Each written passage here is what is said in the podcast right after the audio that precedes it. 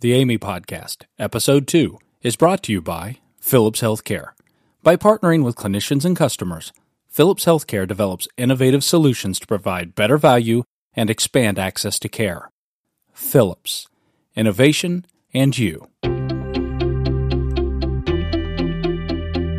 Welcome to the A A M I Podcast, produced by the Association for the Advancement of Medical Instrumentation, in partnership with the studios of Healthcare Tech Talk.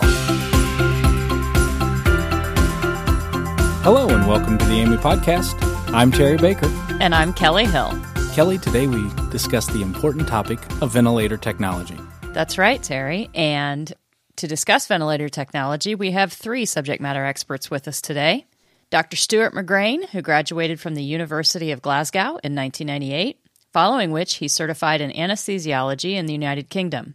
In two thousand four, he moved to the Vanderbilt Medical Center in the United States, where he completed an anesthesiology residency and critical care fellowship.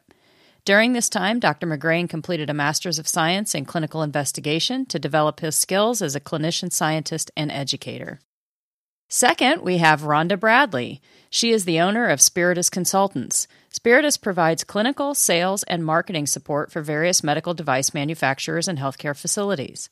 Rhonda's background includes serving on the neonate pediatric transport team at Cardinal Glennon Children's Hospital, and as the Director of Respiratory Care at Rankin-Jordan Pediatric Specialty Hospital. She has also worked in home care in home ventilation management. Finally, we have Brian Gross. Brian is currently a fellow scientist and clinical systems architect in the Patient Care and Monitoring Solutions Business Group at Philips Healthcare in Andover, Massachusetts. He has worked for the patient monitoring and informatics businesses for over twenty-two years. Brian received his B S E E and Master's of Science in Biomedical Engineering from Worcester Polytechnic Institute in Worcester, Massachusetts. He is a licensed respiratory care practitioner and formerly a paramedic and paramedic skills evaluator. So welcome to the show, Brian, Rhonda, and Stuart. How are you guys? Doing great, Kelly. Thanks. We're great, thank you. Excellent. So we're here to talk a little bit about ventilator technology, and the reason I say a little bit is because this is uh, lengthy and, and sometimes dense material that we will not be able to pack into this single episode, so we may expand into additional ones.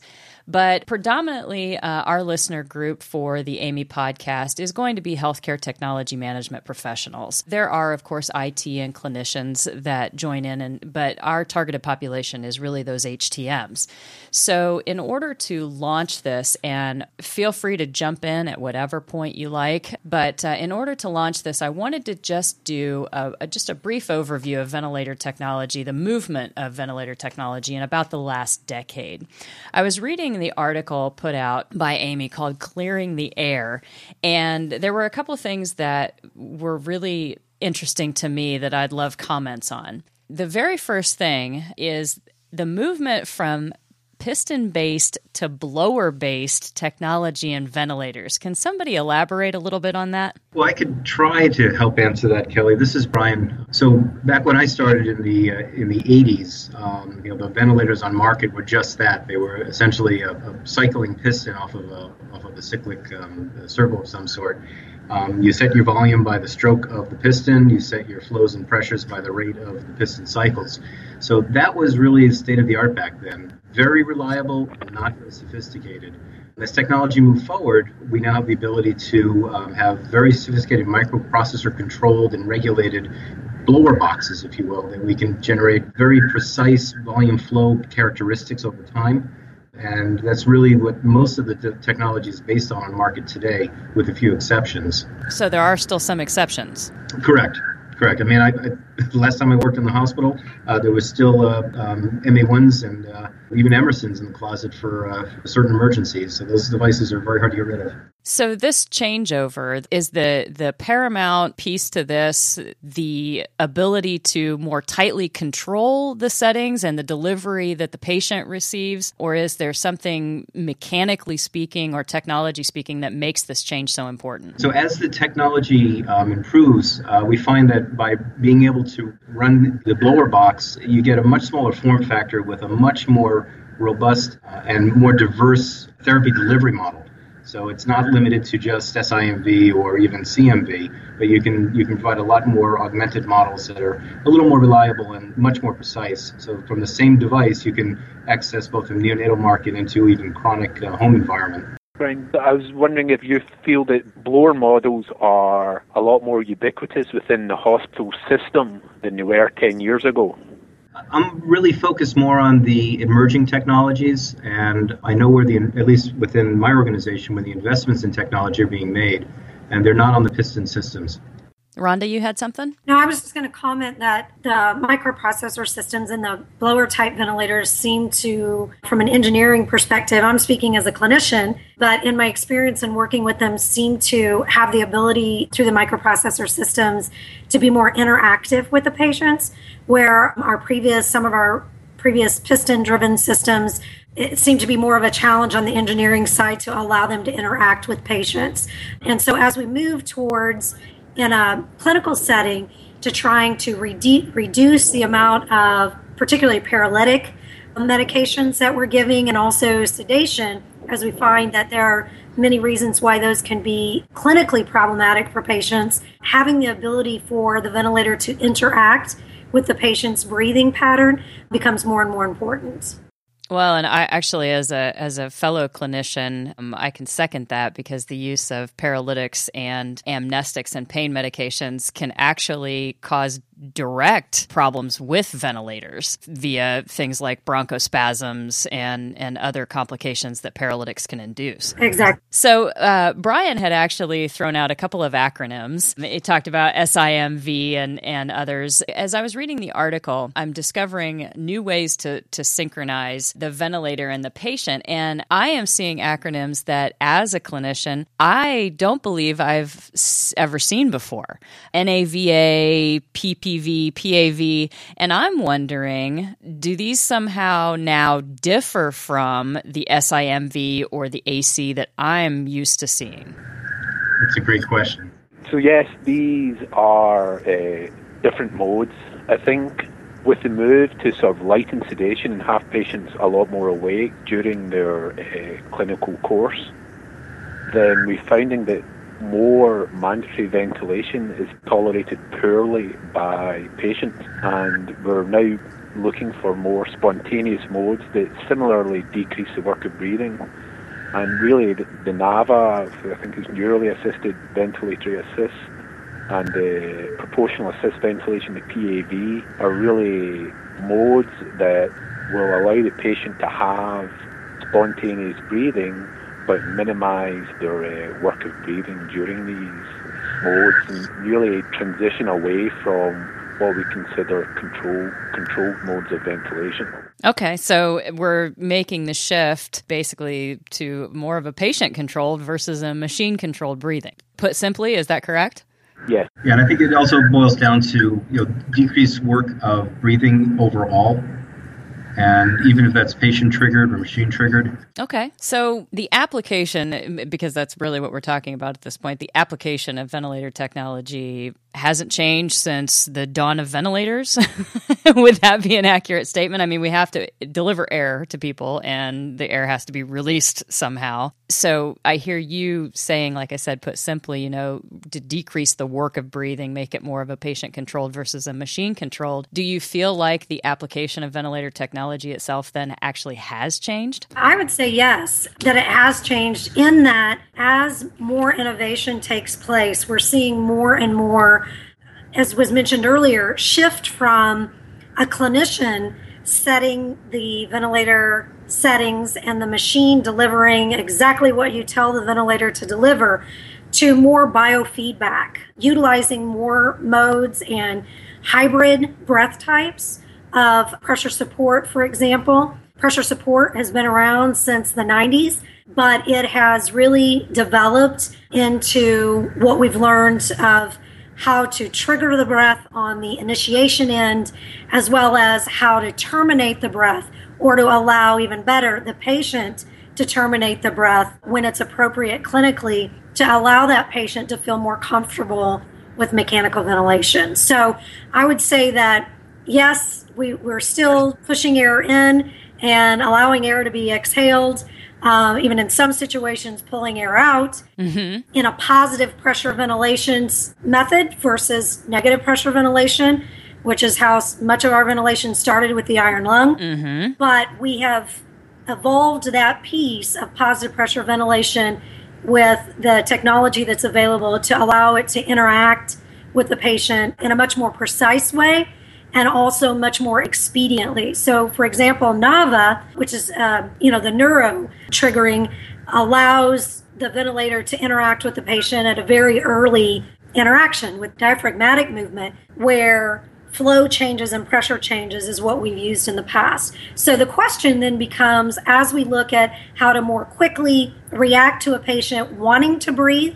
as well as reacting to the patient wanting the breath to end, where there'll be clinical significance to making that process faster and faster. So I think that's a piece that we still don't know. We still don't know if those pieces will actually have outcome changes, outcome differences, but we continue to pro- to move towards that that uh, process, I think. Anyone else have any thoughts on that? I agree with what she said. I think NAVA, I remember we had a, the rep come to my institution about six years ago, and we only got NAVA-capable ventilators, I think, in the past two years.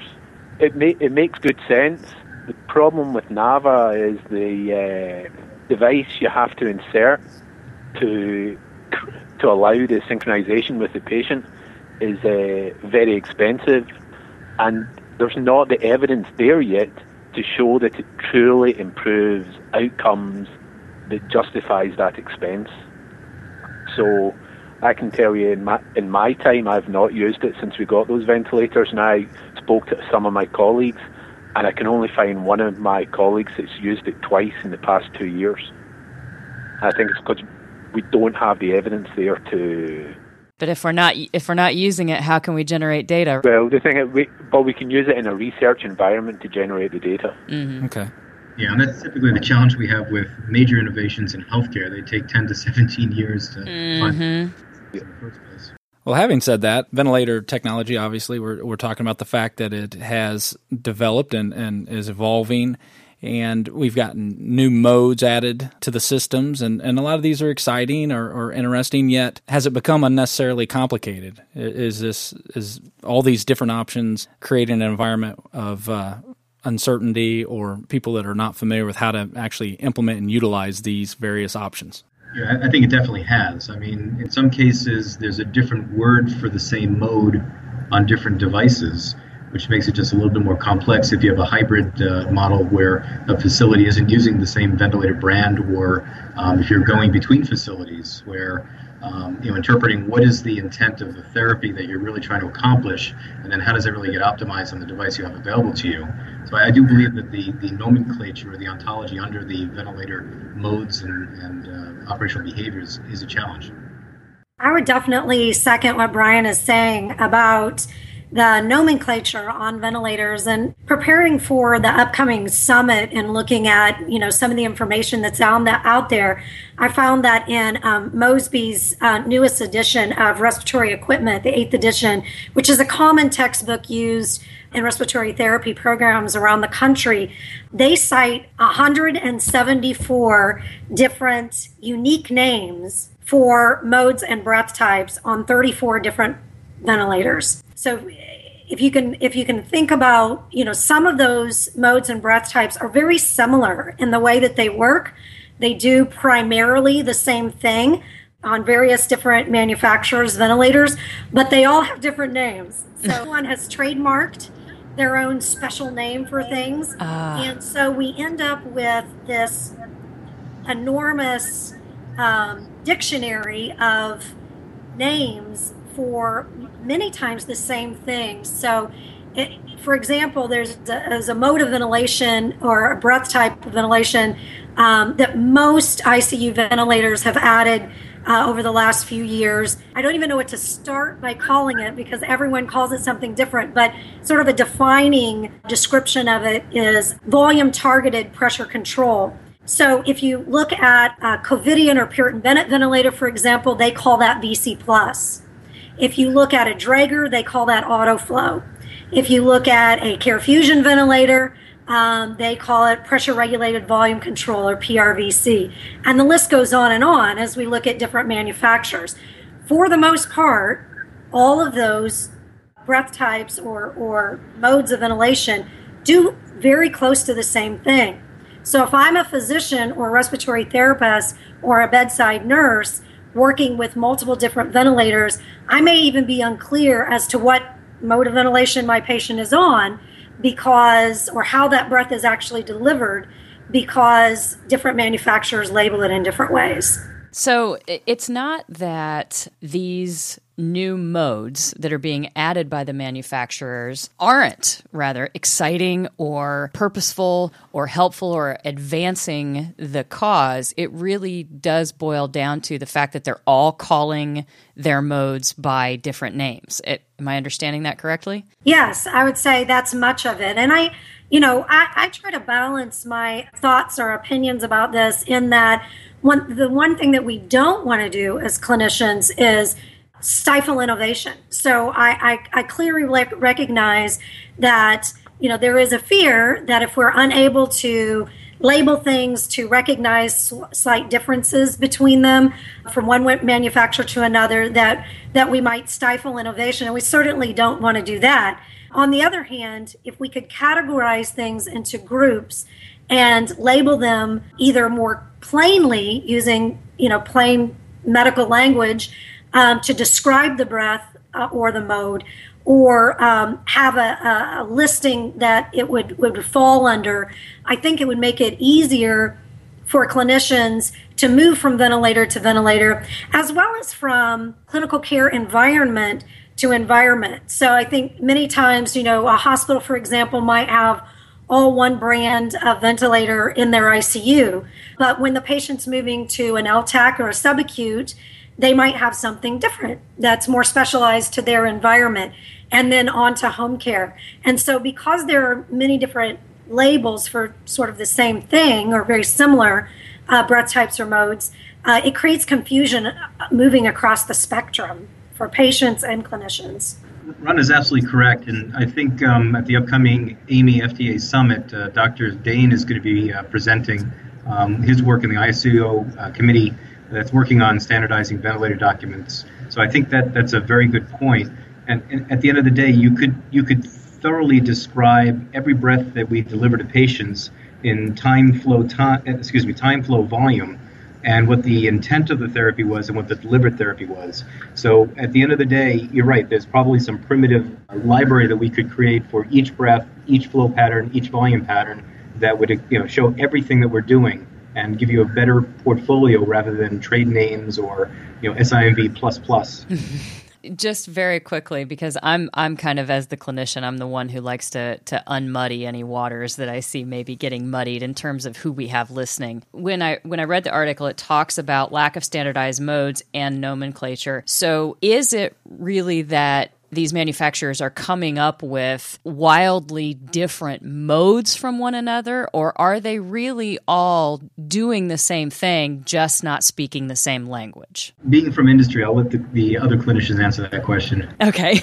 Yes, I believe that the manufacturers are doing the same thing, but just attaching different names to it. Okay, so we're not talking about, you know, one manufacturer has X amount of modes and the other manufacturer has this many more modes or different modes. It's just that they call them by different names. There may be one or two differences within your modes, like NAVA and the P A V, mm-hmm. but most of them are the same mode, different name. So to Rhonda and Brian's point, in effect, in theory, always in theory, it, it should not be that difficult to put together a library, I liked that word, to standardize this.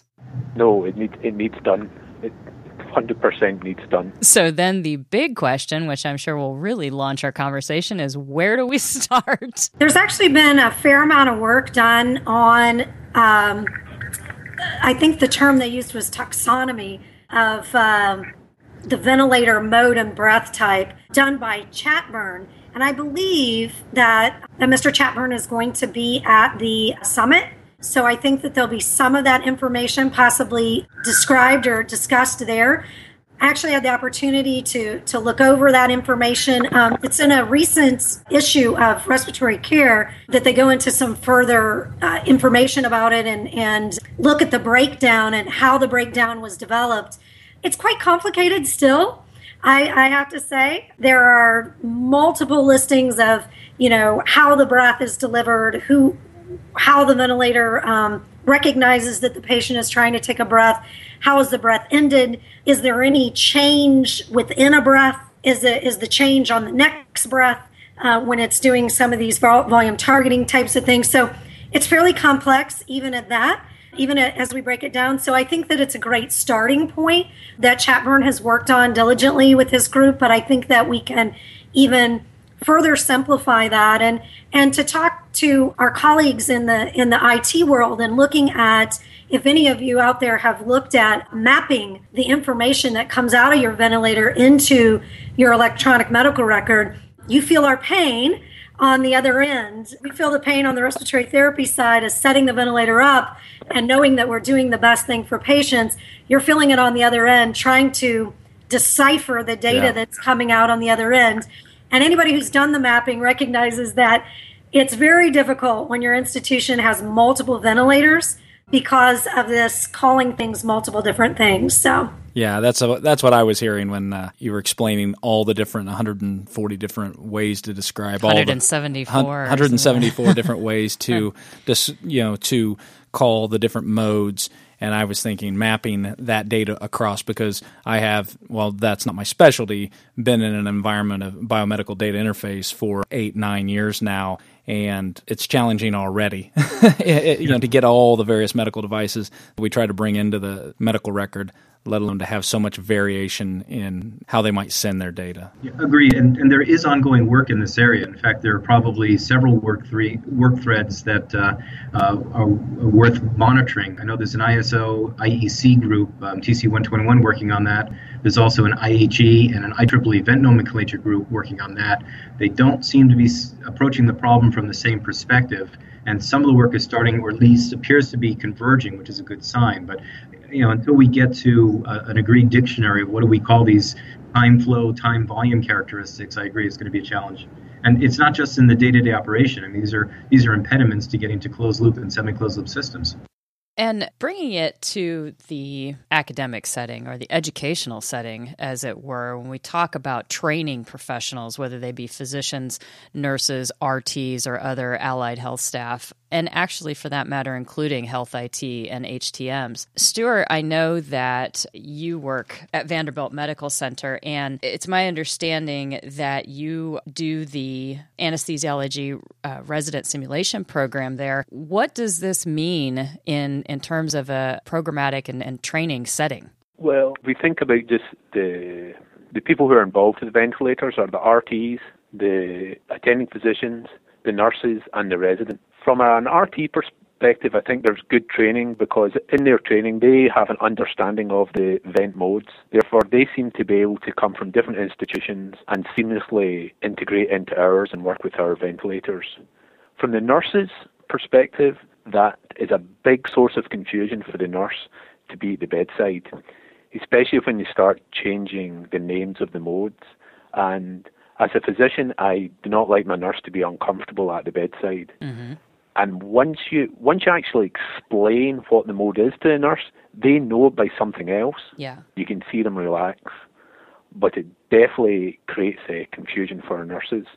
From the resident perspective, our issue is that our residents are exposed to two different types of ventilators. We have our I C U ventilators, and we still have bellows-driven anesthesia machines. And the understanding of the different modes is just not there, such that we, we can put them in the simulation and we can try and change certain criteria of, as part of the scenario, and the resident response be the same if they're using an I C U ventilator or they're using a bellows-driven anesthetic ventilator, which it shouldn't be.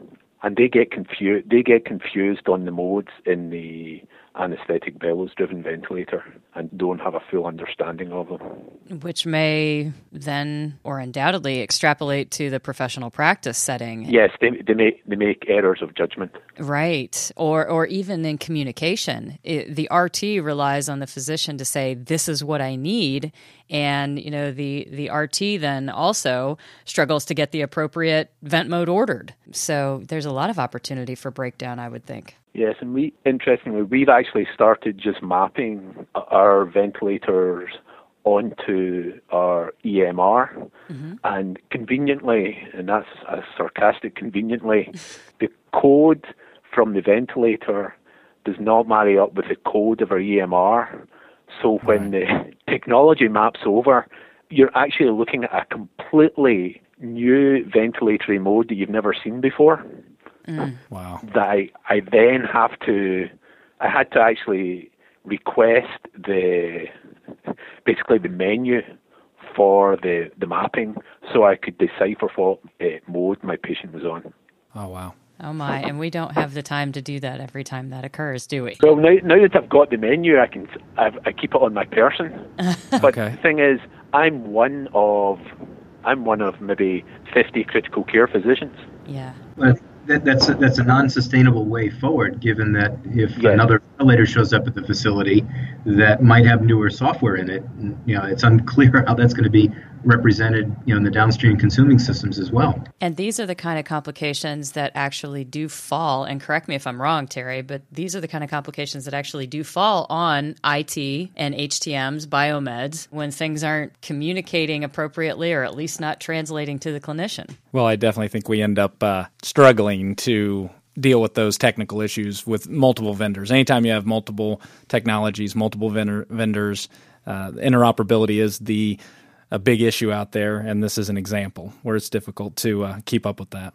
So standardized nomenclature opens the gate to yeah. interoperability then as well. Yeah. That's certainly one enabler. I mean, other things that, that are being touched on here include, you know, the, the responsible uh, facility doing a risk management as new systems come in.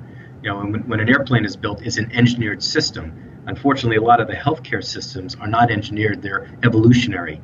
So I think as new components get introduced into the, you know, time-critical decision-making space, like the critical care units, the I C Us, what have you, and the O R, you really need to evaluate what's the impact to the overall system and do a risk assessment along the way as these components change and get added. And we've talked with other people, Brian, in our interviews about that very business model being in place, established, and structured before we start bringing in, you know, to look at existing technology or start bringing in new technology. Um, so that seems to be a real hot button uh, in the healthcare industry right now. Uh, now, I like that term. These these aren't developed; they evolve. Yeah, they're evolutionary. Right, and that for good reasons. Right, it would be unaffordable to throw everything out and have everything top the new standards, even if they were available today that everyone could agree with. And, you know, the issue is, at, at the end of the day, um, this is something that I think both industry and the responsible facilities, the responsible centers have as uh, part of their um, part of their responsibility. That, you know, we're we're here, manufacturers are here to provide you the very best and safest technology possible, but it's also up to the facilities to adopt them and, and develop care process around them that also augment safety. Rhonda, any thoughts on uh, this particular part of the topic? No, I mean, I would, I would just say, I mean, that, that I would agree. I mean, and I think that, you know, uh, some people may take it that sort of the, an easier answer would be, you know, you, you have all your ventilators across the system from the same manufacturer. And so you have one mapping system, you have one, hopefully one nomenclature across their different, their different uh, ventilators and, you know, done, done, problem solved. But I think that the issue is much more complex than that, in that certain different ventilators from certain manufacturers fit better in, in some environments and for many different reasons, including how the technology works, you know, the size, the footprint, is it mobile, is it not mobile, the cost, the price point of the certain ventilators, that it is difficult sometimes to find a single manufacturer that really meet the needs of all the different environments in which you're trying to employ the technology. So I think that's something to think about, and why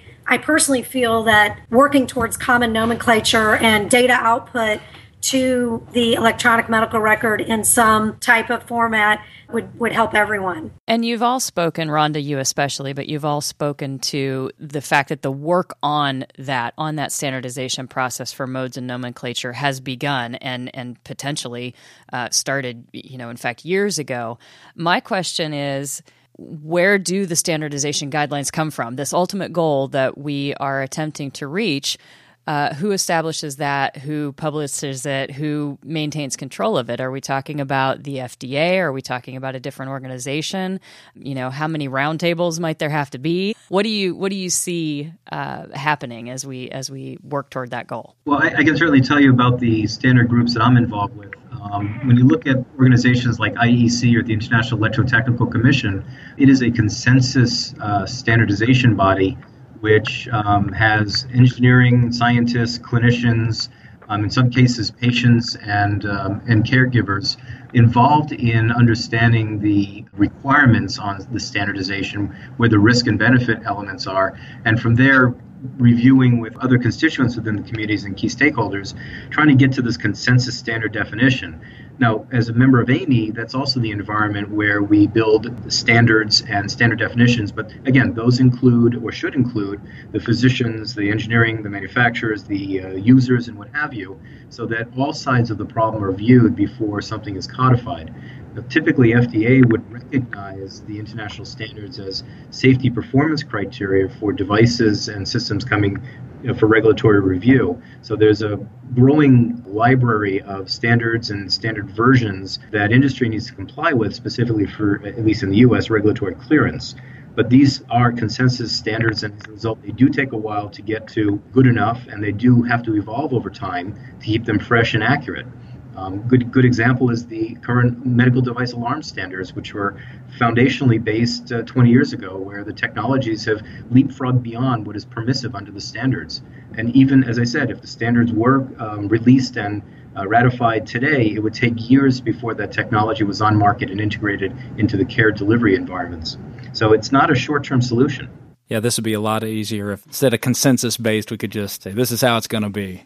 Agreed, but even if you could, um, I don't think the facilities, at least in the U S, would be able to invest in upgrades to their technology, their monitoring systems, ventilator systems, and E M R systems mm-hmm. to take advantage of that nomenclature tomorrow. That, that's something that is going to take years to migrate its way through the care delivery process. ten to seventeen years probably, right? Any other thoughts out there, Stuart? I think uh, he, he was correct. It's going to take industry and physicians to work together to come up with what the standardised nomenclature is.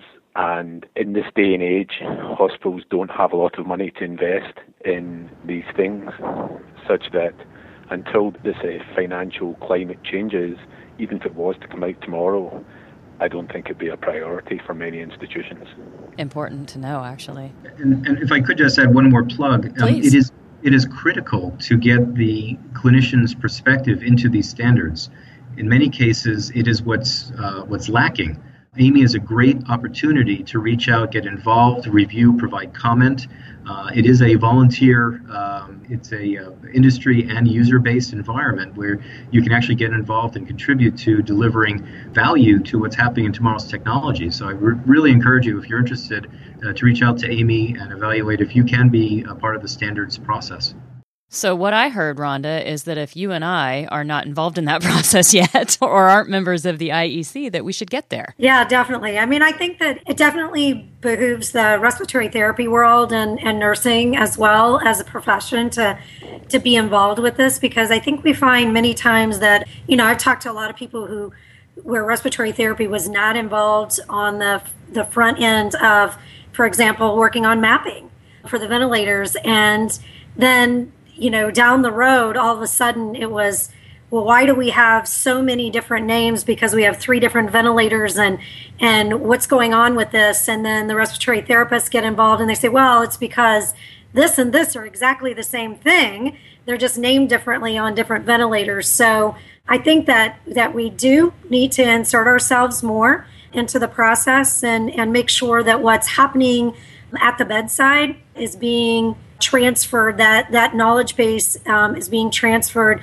and then working together with the colleagues on the I T side to make sure that we're all sort of talking the same language, which isn't always easy. Not at all.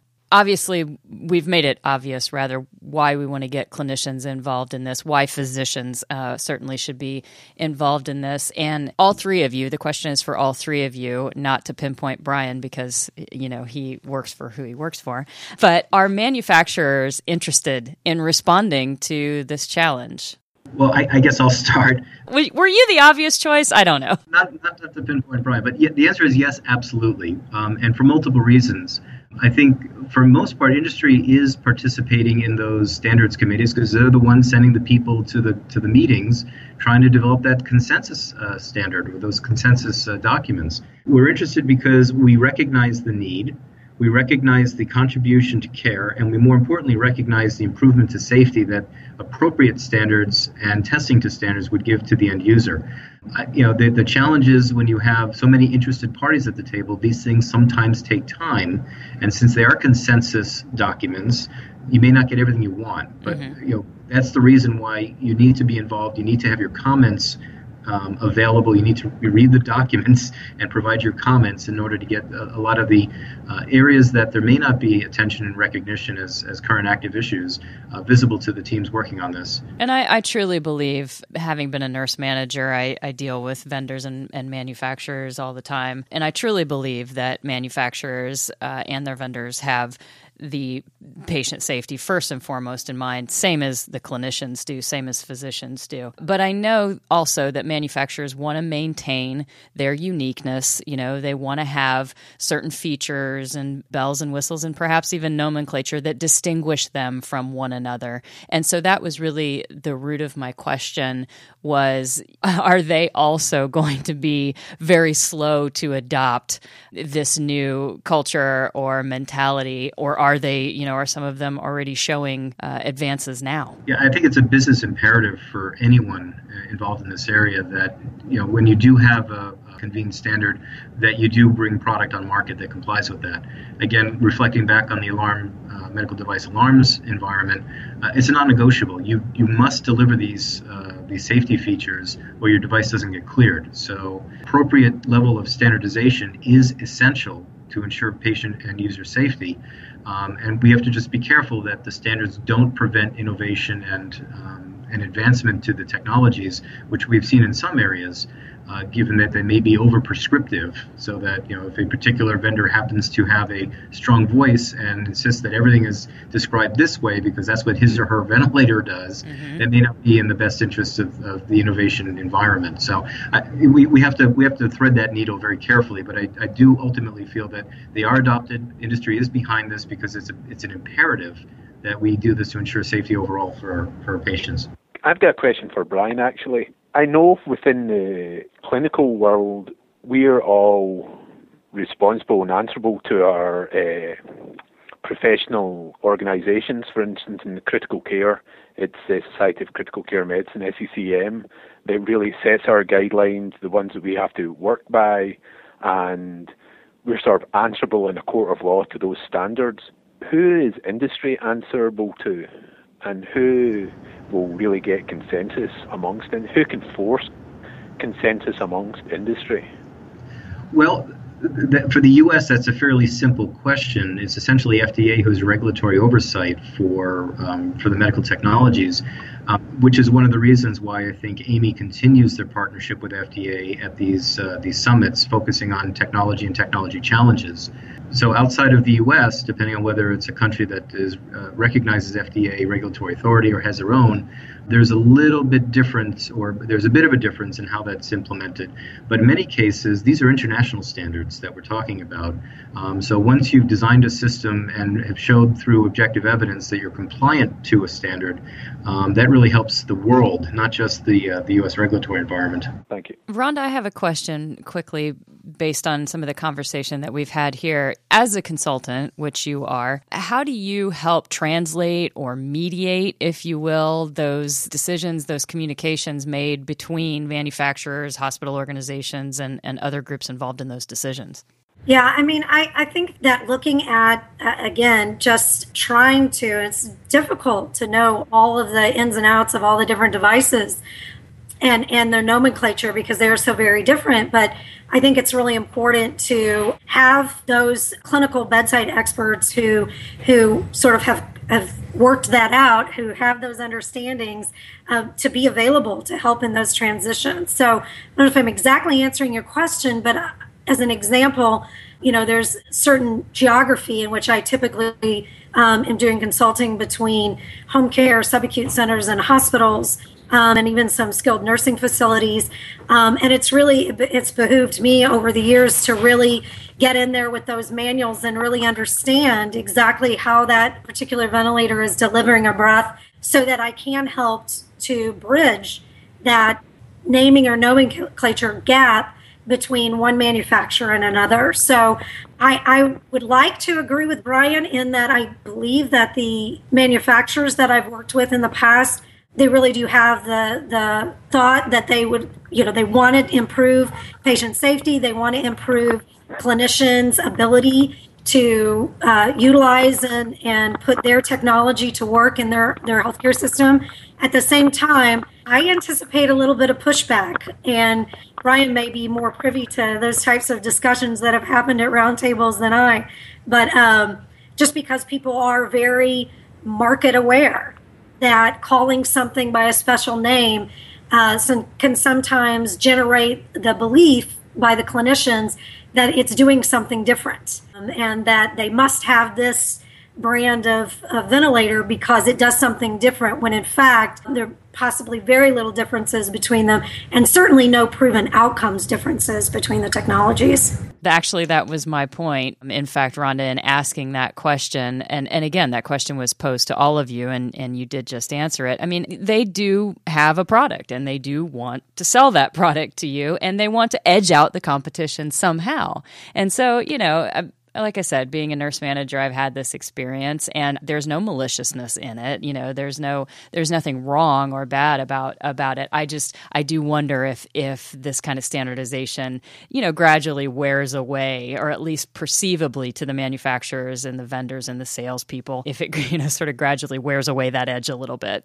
Well, it depends on what part of the standardization we're talking about. I mean, there's standardization in biocompatibility, there's standardization in battery behaviors. If we're talking specifically about ventilator mode or therapy delivery nomenclature, that can get interesting because, again, I think you may run into some challenges where new modalities and new methodologies for delivering that therapy may be impeded because we can't call it something under the standard, and that's, that's what you have to be careful of. You don't want to stop innovation right. by that that, uh, that standardization requirement. However, if the standardization requires that you map into, you know, uh, therapy primitives, right? So what is the flow volume Um, or the flow volume time relationships, those you can express regardless of how you're delivering the breath, and you can still call it something else, and you know, for the for the user or for the literature.